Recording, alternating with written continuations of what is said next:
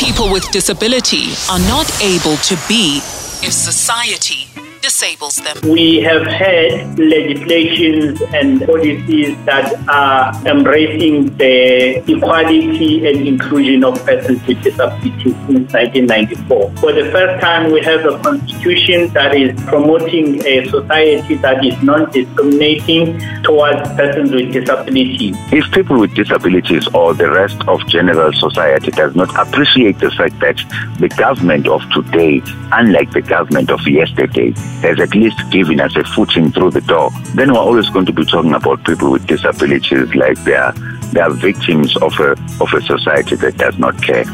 People with disability are not able to be if society disables them.